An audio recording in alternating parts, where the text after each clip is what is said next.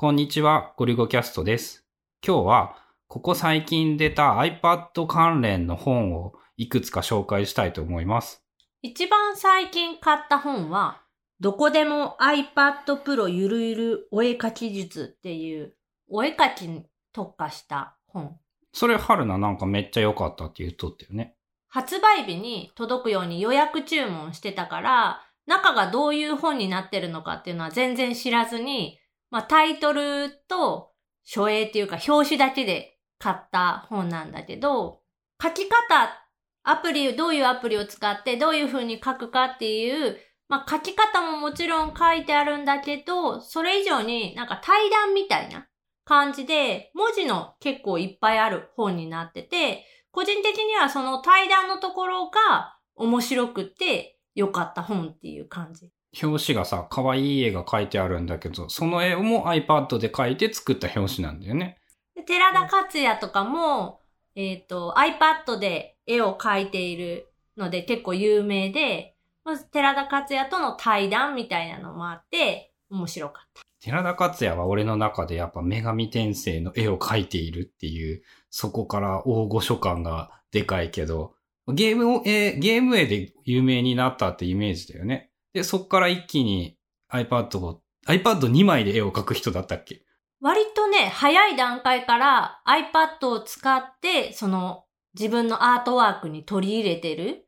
あで、最近ではもう最後の仕上げまで、まあもともとデジタルドローイングっていうか、デジタルで絵も描いてた人だから、多分そんなに違和感なく導入はできたんだと思う。多分さ、そのゲームで有名になっている印象があとあるから、成果物がゲームであることが多いからね。デジタルである利便性は多いか。で、でまあ、それはお絵描き系で良かったやつ。で、その他で言うと、まあこれ毎年買ってるとか、まあ出るたびに買ってるんだけど、iPad 仕事術っていうシリーズの、これはなんていうの、ムック本？ムックだね。これは、Kindle のアンリミテッドで、今多分大体読める。一番新しいのが出て何ヶ月かは読めないんだけど、しばらくすると新しいのが読めて4、5年出てるんだっけ？多分ね、通算で言うともう6年ぐらい。で、この間その iPad 仕事術の大全っていうので、6年間のその総まとめみたいな。まあ、とりあえずこう、大全をつけとく系の、まあ、流行りどころのタイトルでね。で、過去のその本、iPad 仕事術2017とか2018、2019あたりは、全部 Kindle で買ってたりとか、本で持ってるから、まあ、大体同じだろうなっていうのを思った上で買ってみたの。iPad 仕事術大全。うん。2019が出た後。まあ、ほぼほぼ iPad 仕事術2019に、プラス、ちょこちょこって増えてるかなぐらい。ほぼ2019のまんまなの。ほぼ2019のまま。目次とか見るともうまんまで何にも変わってなくって、ページ自体もデザインもその、特に改定が入ってる、アプリが大きく変わってるとか、そういうののとこ以外は全く同じで、大全はアンリミではまだ読めない。まだ読めない。だから、Kindle のアンリミに入ってる人は別に買う必要ないと思う。で、Kindle アンリミに入ってなくって、iPad でなんかどういうことができるんだろうとか、手書きのアプリどんなのがいいんだろうみたいなのを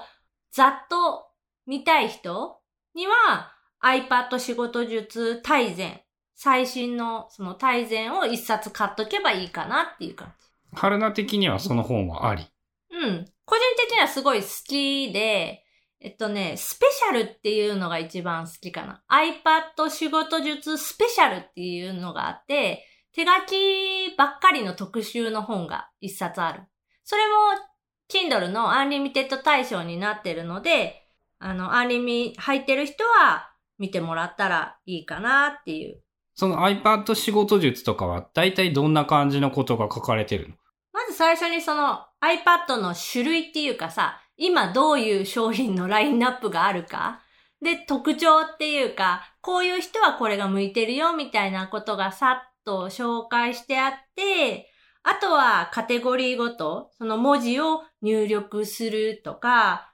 編集、写真の編集とか、情報収集、まあ主にブラウザとか RSS リーダーみたいなそういうのの使い方とか、アプリの紹介と効率化とか管理とかっていう、まあ大きなくくりで言うとそんな中で、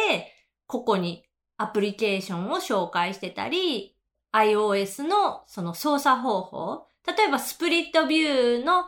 やり方とか、そういうのも載ってる。まあ基本的には自力で調べることができれば調べられるんだけど、それを一定以上のクオリティでまとめてくれていて手軽に手に入れられるっていうところに価値があるっていう印象なのか？だからね、すごい、もうすでに iPad をめちゃくちゃ使ってて、もうスプリットビューとかも日常で使いまくってるし、アプリとかも使い込んでて、っていう人には多分全然物足りなくって、なんだこれはって感じかもしれないけど、まだ iPad を買ったとことか、まあ買って持ってるけど、使ったことがあんまりないな、使う機会が少ないな、もっと活用したいなっていう人には、この本おすすめだし、まあ、さらに言うと、今度やるような iPad 活用セミナーでは、まあ、この本に載ってないようなことも、ちゃんと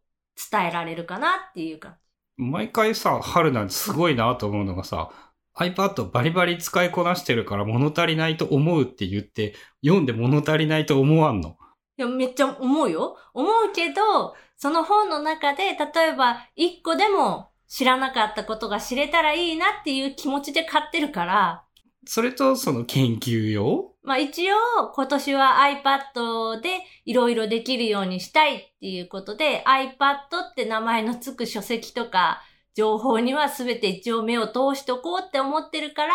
まあ研究用って言っちゃ、言ったらそういう目的では見てる。まあ個人的に俺はその手のマニュアルっぽいやつとかが全然好きじゃなくてきっと読まないんだろうけど、まあ、春菜のセミナー聞いてた方が面白い話は多いよねっていう。それはね、自分でも思う。自分だったらそっちの方がいい。でもこの本読んで初めて新しく知ったのは、サファリのブラウザで、そのサファリの1個のブラウザの中で2つのページを開く方法。あ、そんなんできるんや。できる。とか、それは初めて知った。この本を読んで。それ、それぐらいやったかな。初めて新しく知ったことっていうのは。あとは全部知ってるし、紹介されてるアプリも少なくとも1回は触ったことのあるアプリばっかり。まあそんな iPad 大好きなプロが6月1日と15日に名古屋と京都でセミナーをやるので、まあ本よりも個人的には確実にそっちの方が面白いと思いますので、iPad の本の話をしつつ、iPad のセミナーをもうすぐやるよっていうお話でした。